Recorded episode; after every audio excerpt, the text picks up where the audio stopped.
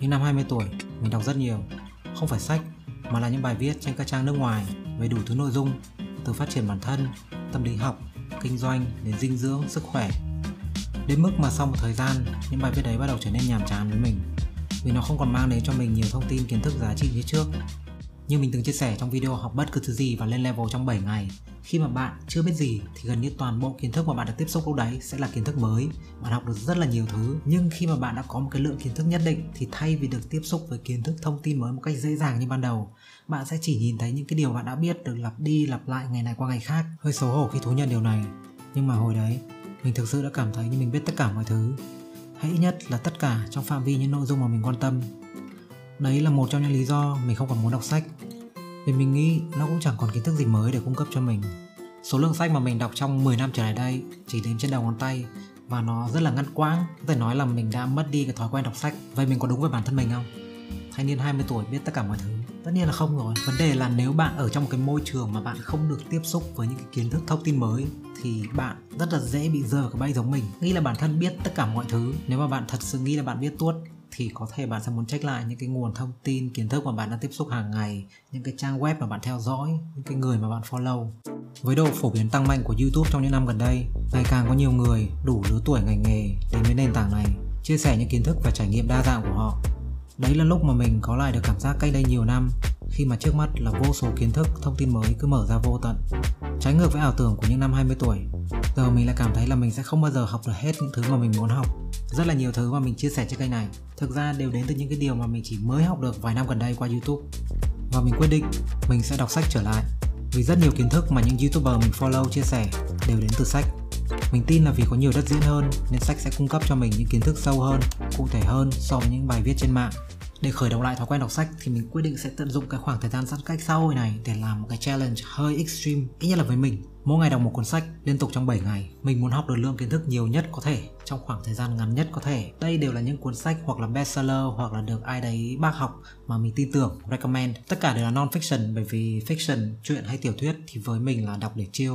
Mình chỉ đọc trước khi đi ngủ. Và với một người đọc sách theo kiểu nhấm nháp chậm chạp như mình thì việc xử hết mỗi ngày một cuốn sách trong suốt 7 ngày là không dễ nhằn vì mình không biết tốc độ đọc của bản thân là bao nhiêu, nên là mình cũng rất là lo là mình có thể sẽ không hoàn thành được cái thử thách này. Nhưng mà cứ phải thử mới biết được. Cuốn sách đầu tiên, Anything You Want của Derek Sivers.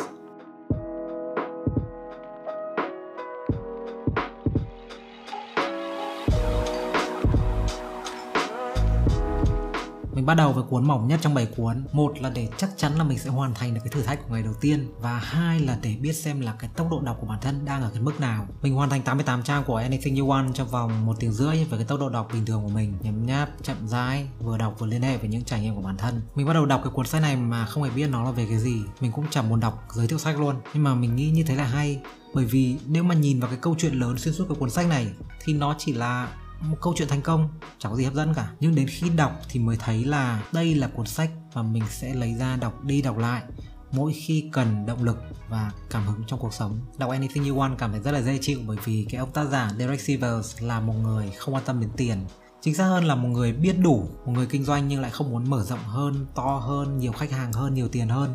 Mà chỉ muốn là cứ mãi nhỏ sinh như thế này là được rồi. Những người xung quanh anh kiểu nghĩ ông Derek này dở hơi. Nhưng cái vấn đề của ông này là khi mà ông ấy không quan tâm đến tiền mà ông chỉ quan tâm đến con người, đến việc làm sao để cho những cái khách hàng hiện tại của ông ấy được vui nhất, hài lòng nhất, thì tiền nó lại cứ đến. Trong chương cuối cùng, mình nghĩ là nhiều người có thể relate được với những cái chia sẻ của Derek.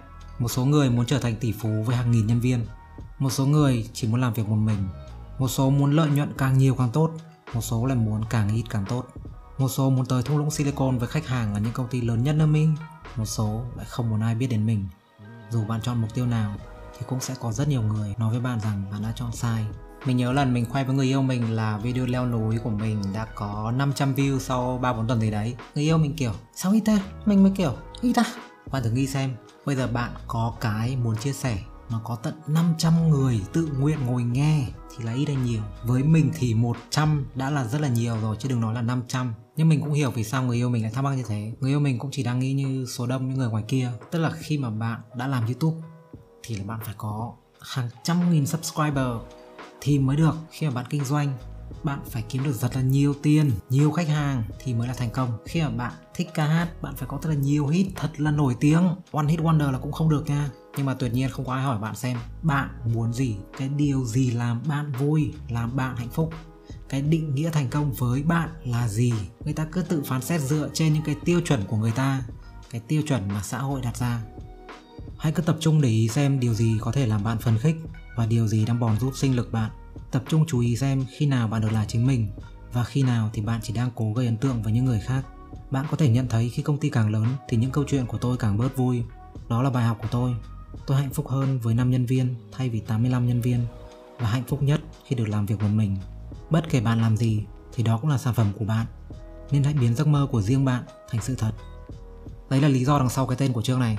Bạn tạo nên thế giới hoàn hảo của bạn. Cuốn sách thứ hai, Make Time của Jack Knapp và John Deradsky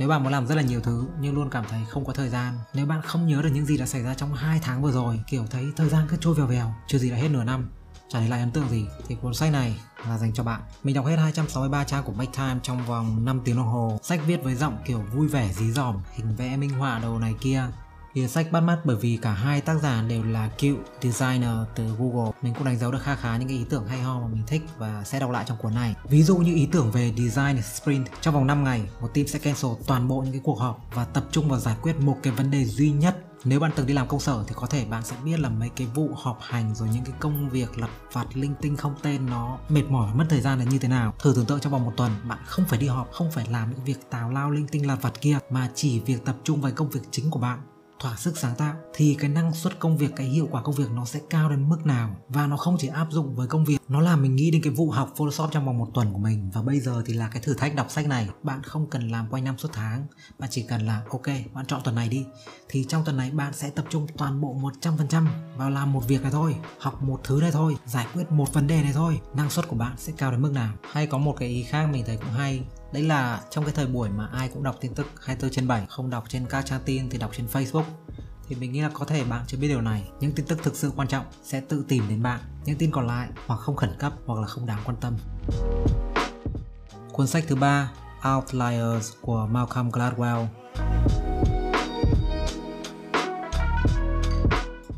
Đây cũng là một cuốn mình mua khi hoàn toàn không biết nó là về cái gì. Chỉ đơn giản vì nó là bestseller và mình biết cái tác giả này nổi tiếng nên mua về đọc thử. Nhưng cuối cùng thì nó lại là một trong những cuốn mình thấy là hay nhất trong cái thử thách lần này. 335 trang mình đọc trong khoảng 6 tiếng rưỡi. Nói về cuốn sách này thì The Story of Success Những câu chuyện thành công thì chúng ta đều nghe rất là nhiều rồi. Nhưng kể về thành công theo cái cách của Malcolm Gladwell thì mình chưa nghe bao giờ. Nếu bạn nào từng đọc Freakonomics, tên tiếng Việt là Kinh tế học hài hước thì đây. Outliers là một cuốn sách tương tự như vậy, nhưng viết về những câu chuyện thành công. Sách kể về những câu chuyện thành công của rất là nhiều người, trong đây có Bill Gates thì mình nghĩ là ai ở đây cũng biết, nhưng mà không như những gì bạn từng được nghe bằng những cái bằng chứng, những cái nghiên cứu khoa học. Malcolm đã chỉ ra được những cái lý do ẩn đằng sau những thành công của họ, những cái lý do mà đúng là kiểu không thể nào nghĩ ra được luôn ấy. Đọc cuốn này với mình đúng kiểu mind blown trong số 7 cuốn thì mình thấy đây là cái cuốn đọc bị hiền nhất, như kiểu đang đọc chuyện điều tra trinh thám ấy. Kiểu mình cứ bị cuốn vào những cái câu chuyện của ông ấy không hiểu vì sao lại như thế, vì sao lại có những cái sự trùng hợp kỳ lạ đến như thế. Nên là mình cứ phải đọc tiếp đọc tiếp đọc tiếp để những cái thắc mắc của mình được giải đáp. Nếu bạn thích đọc những câu chuyện thành công thì đừng bỏ qua cuốn sách này. Nó sẽ cho bạn một cái nhìn sâu hơn, toàn cảnh hơn và chính xác hơn về thành công, thay vì những cái câu chuyện bề nổi rồi thì mô típ giống nhau mà bạn vẫn thường thấy. Cuốn sách thứ tư Storyworthy của Matthew Dix. Ok, đây không phải là một cuốn bestseller và cái bìa sách cũng không được bắt mắt cho lắm. Quan trọng hơn là vì sao bạn lại phải quan tâm đến nghệ thuật kể chuyện. Nhưng mà bạn biết sao không? Trong cuộc sống hàng ngày khi mà chúng ta giao tiếp chúng ta vẫn đang kể cho nhau nghe những cái câu chuyện khi mà bạn đi xem phim hay là bạn xem một cái video youtube đi bạn cũng đang được nghe một câu chuyện. Có những người có thể khiến bạn chăm chú lắng nghe khi mà người ta nói. Còn có những người không làm được như thế. Có những người nói chuyện rất là hay, rất là thú vị. Và có những người cứ nhạt nhạt sao ấy. Đọc story worthy mình mới nhận ra là cái việc kể câu chuyện của bạn, nó sẽ giúp bạn hiểu về bản thân bạn trước tiên. Giúp bạn biết trân trọng cái cuộc sống của bạn hơn. Giúp mọi người xích lại gần nhau hơn. Trong story worthy cũng dạy về một cái mà mình thấy có tác dụng tương tự như bài học ở trong make time. Đấy là dạy bạn cách ghi nhớ cái cuộc sống của bạn không để nó trôi tuột theo thời gian. 330 trang trong 8 tiếng. Mình bắt đầu cảm thấy như full time job rồi đấy. Cuốn sách thứ năm, Why We Sleep của Matthew Walker. Mình mua cuốn sách này vì mình được recommend và vì nó là bestseller, chứ không phải vì mình tò mò vì sao chúng ta lại ngủ. Bạn có thể thấy trong video là mình sử dụng ngón tay để tăng tốc độ đọc. Đây là điều mình không hề làm với bốn cuốn sách trước và sau 20 phút cố gắng, mình đã phải dừng lại vì không thể chịu đựng thêm. Mình đoán lý do mình không thích cái quyển sách này là bởi vì, thứ nhất mình không hứng thú với nội dung sách, nên khi mà suốt 20 phút đầu tác giả cứ lặp đi lặp lại cái chuyện ngủ rất là quan trọng các bạn à mất ngủ rất là nguy hiểm. Hay nói cách khác là cái chuyện mà ai cũng đã biết rồi. Với cái cách viết theo mình đánh giá là khá là khô khan, không hấp dẫn, nên là mình không thể chịu nổi. Lý do thứ hai là bởi vì một ngày trước khi đọc cái cuốn sách này thì mình được biết về một cái blog post chỉ ra những cái dẫn chứng khoa học không chính xác trong cái sách này. Nên có thể nói là mình bắt đầu đọc cuốn sách với cái tâm lý ngờ vực. Mình biết là mình đang thực hiện thử thách, nhưng mà mình chấp nhận không hoàn thành được 100% chứ không muốn đánh đổi lấy cái năng lượng tiêu cực, rồi thì những cái cảm xúc bực bội khi mà cố ép bản thân đọc cho hết cái cuốn này. Và để không phí hoài cái ngày thứ năm thì mình quyết định chuyển sang cái cuốn tiếp theo. Cuốn sách thứ sáu, The Four Agreements của Don Miguel Ruiz.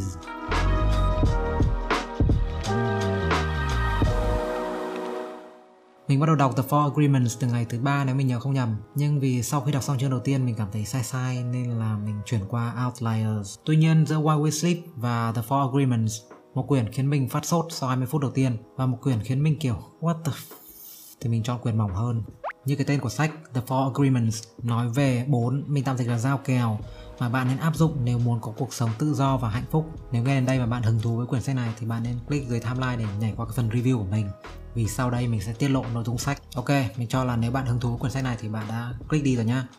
Bây giờ mình sẽ review. Theo ý kiến cá nhân của mình thì đây là cuốn sách dở nhất mình từng đọc hết. Lý do mình đọc được hết là bởi vì mình đang làm thử thách mà nó chỉ có hơn 100 trang chứ hơn 300 trang như cái cuốn Why We Sleep kia là thôi nhá không có chuyện này đâu mình thấy nó dở là bởi vì nó chỉ toàn kiểu lý thuyết suông về những cái mà quá là hiển nhiên ai cũng biết ví dụ như chương 3 nói về giao kèo don't take anything personally nếu bạn nào học tiếng Anh thì chắc chắn đã nghe câu này cả tỷ lần rồi.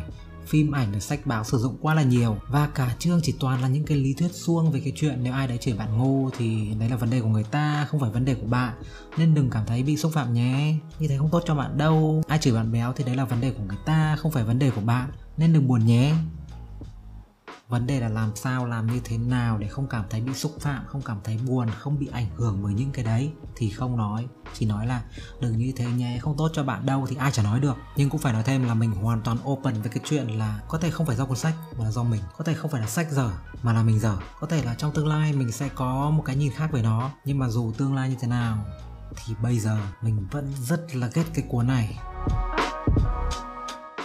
Cuốn sách thứ bảy, Atomic Habits của James Clear mình để Atomic Habits cuối cùng bởi vì trông nó có vẻ to và dày nhất. Mặc dù cái cuốn này vẫn đang nâu một trên ờ, New York Times bestseller, nhưng mà nói thật là mình không trông chờ gì nhiều, bởi vì cách đây khá là lâu rồi mình có đọc một cuốn rất là hay về thói quen của con người The Power of Habit nên mình không biết là cái cuốn này nó có thể mang lại cho mình cái gì mới hay không. Sau 5 tiếng rưỡi với 264 trang thì mình thấy thật là may khi mình kết thúc cái thử thách với cái cuốn này, chứ không phải một trong hai cái cuốn giờ hẹt kia. Atomic Habits thì giống như là phát triển tiếp từ The Power of Habit, nhưng mà đi sâu hơn về productivity. Nếu bạn đang tìm cách xây dựng một cái thói quen mới, dù là tập thể dục dậy sớm, giảm béo, học tập, làm việc vân vân. Thì cái cuốn sách này là dành cho bạn 100% recommend hơn bất kỳ cái cuốn sách nào khác. Và kể cả như mình khi mà đã biết về những cái cách thức xây dựng thói quen từ trước rồi thì mình vẫn thu được những cái kiến thức mới cũng như là được truyền cảm hứng. Khi mà đọc cái cuốn sách này đọc Atomic Habits để thấy rằng cái mà nhiều người tìm kiếm động lực rồi thì kể cả willpower ý chí nghị lực đang bị đề cao quá mức. Đọc để thấy rằng cái việc tạo lập một thói quen mới không phải là một cái bạn phải gồng phải lên gân lên cốt mà nên là một cái mà bạn có thể làm được một cách dễ dàng. Về độ cuốn thì mình xếp cuốn này thứ ba sau uh, Outliers và Anything You Want. Tác giả biết cách viết biết cách kể chuyện để khiến cho người đọc không bị nhàm chán ở bất cứ đoạn nào. Một cuốn sách rất là đáng đọc cho tất cả mọi người. Mình rất là vui bởi vì mình đã quyết định thực hiện cái thử thách này. Lúc bắt đầu thì mình không mong chờ gì nhiều, nhưng mà cuối cùng thì lại thu về được rất là nhiều. Càng đọc thì càng thấy là có rất là nhiều thứ muốn học từ những cái kiến thức lịch sử văn hóa mà bây giờ mình đang hứng thú kể từ khi bắt đầu học tiếng Thái đến những kỹ năng như chụp ảnh, thiết kế, vẽ, nhảy, trượt ván rồi đến những cái kiến thức có thể nâng cao cái chất lượng cuộc sống như là chăm sóc cây, trang trí nhà cửa, những kiến thức về dinh dưỡng, tập luyện, tâm lý con người, vân vân. Trong 7 ngày vừa rồi, mặc dù mình chỉ làm một cái hoạt động duy nhất đấy là đọc sách, nhưng mà mỗi ngày mình đều cảm thấy mới mẻ, phấn khích. Bởi vì mỗi ngày mình được đọc một cái cuốn sách mới, bước vào một cái thế giới mới, thu về những cái kiến thức mới, mở ra những cảm xúc nó hoàn toàn mới. Mỗi ngày một cuốn sách có thể là hơi nặng đô nếu bạn đọc chậm như mình, nên mình nghĩ là nếu mà bạn muốn thực hiện cái thử thách này để à, khởi động lại cái thói quen đọc sách giống như mình thì bạn có thể kéo dài cái thời gian ra. Ví dụ như là một quyển sách đọc trong 2-3 ngày thì cái việc đọc sách nó sẽ vui hơn và bạn sẽ có nhiều thời gian để nghiền ngẫm, suy ngẫm về những cái kiến thức mới hơn. Nếu bạn muốn có thêm những video liên quan đến sách hay là review sách như thế này thì có thể comment bên dưới. Mong là video này sẽ truyền cảm hứng cho bạn đọc sách nhiều hơn.